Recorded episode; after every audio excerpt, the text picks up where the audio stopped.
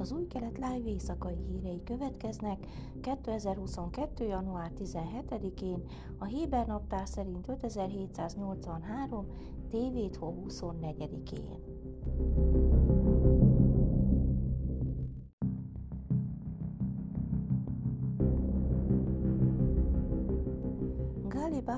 Miara főügyész a jövő héten találkozik Járiv Levin igazságügyi miniszterrel, hogy kifejezze tiltakozását a kormány igazságszolgáltatás gyengítésére irányuló tervével kapcsolatban.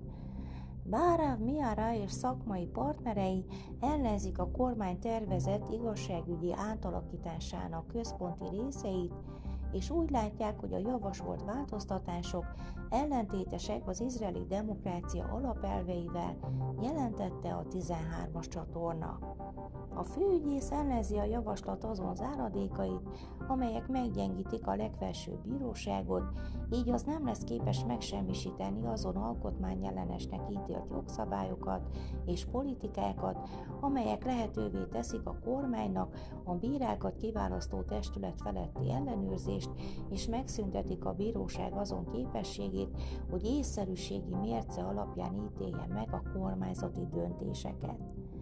Netanyahu és kormánya úgy véli, a reformok szükségesek az aktivista igazságszolgáltatás és a nép választott képviselői közötti hatalom egyensúlyának helyreállításához. Bára Miara, a legfelsőbb bíróság elnöke és a politikai ellenzék vezetői a demokráciára nézve romboló és a polgári szabadságjogokra veszélyesnek minősítették a reformokat. A kritikusok szerint a többi tervezett törvény mellett az átalakítás hatással lesz Izrael demokratikus jellegére, felborítva a fékek és ellensúlyok rendszerét, minden jogot a végrehajtó hatalomra ruházva és védtelenül hagyva a kisebbségeket. Bárav Miara csütörtökön egy jogi konferencián nyíltan elítélte a kormány javaslatait, mondván a terv a fékek és ellensúlyok kiegyensúlyozatlan rendszerét hozza létre, miközben a többségi uralom elve sarokba szorítja a többi demokratikus értéket.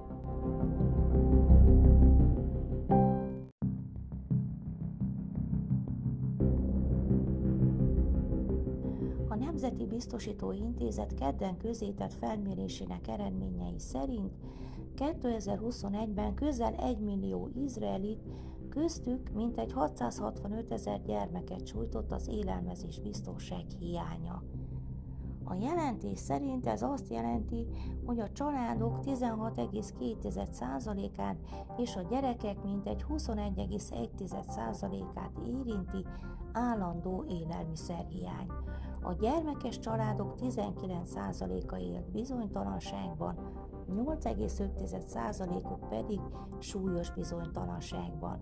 Szintén érintettek az idősek, miközben az élelmiszer hiány a nyugdíjkorhatár felettiek 12%-át sújtotta.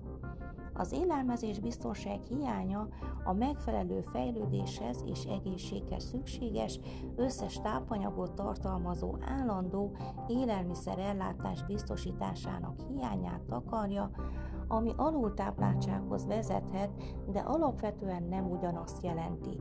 Valójában ez az elhízás egyik fő oka, és szorosan összefügg különböző betegségekkel, illetve a COVID-19-es hasonló járványos megbetegedésekkel szembeni fokozott érzékenységgel.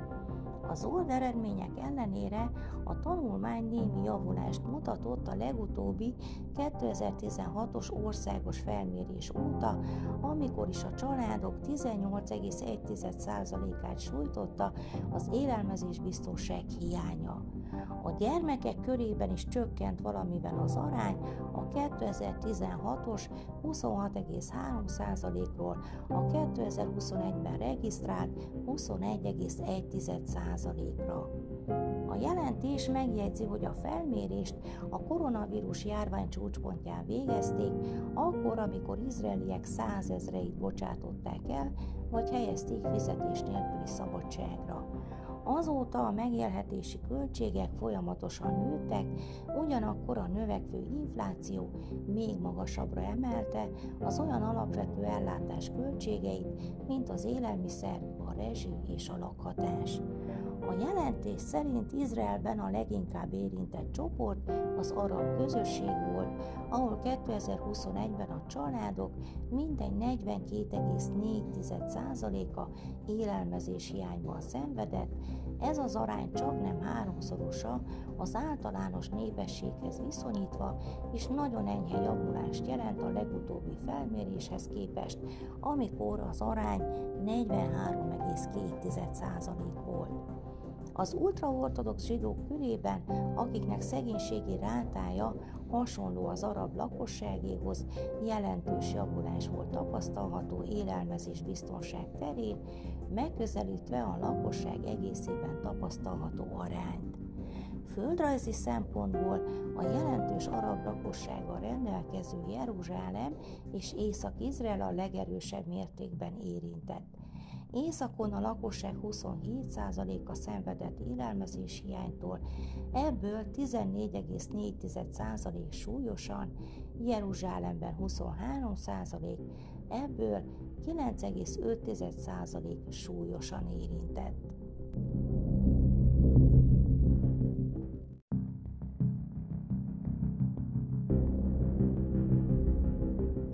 Miki Zoár kulturális és sportminiszter kijelentette, hogy az állami támogatást igénylő izraeli filmkészítőknek alá kell írniuk egy nyilatkozatot, miszerint produkcióik nem sértik az országot vagy annak fegyveres erőit.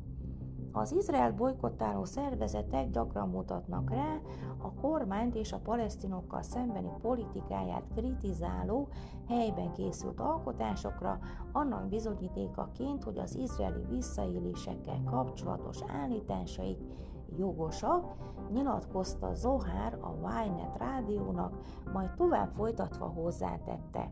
Az izraeli filmtanács a finanszírozás feltételeként ezentúl megköveteli a kormányzati támogatásra pályázó filmesektől, hogy aláírjanak egy záradékot, miszerint vállalják, hogy nem készítenek olyan tartalmakat, amelyek ártanak Izrael államnak és a hadsereg katonáinak, bár nem részletezte, hogy pontosan milyen kritériumok alapján történik a tartalmak szelektálása.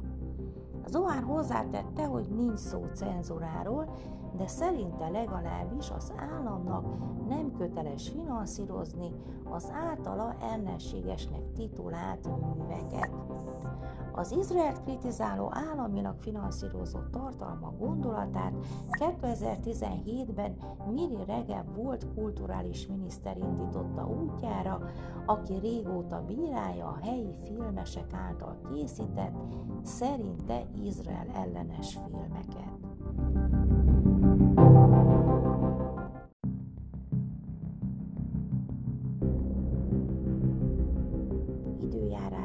Szerdán napos idő várható, Jeruzsálemben 15, Hajfán 18, Ejlátó 24, míg Ásdodban 20 és Tel Avivban 21 fokra lehet számítani. Ezek voltak az új keretlány hírei kedden.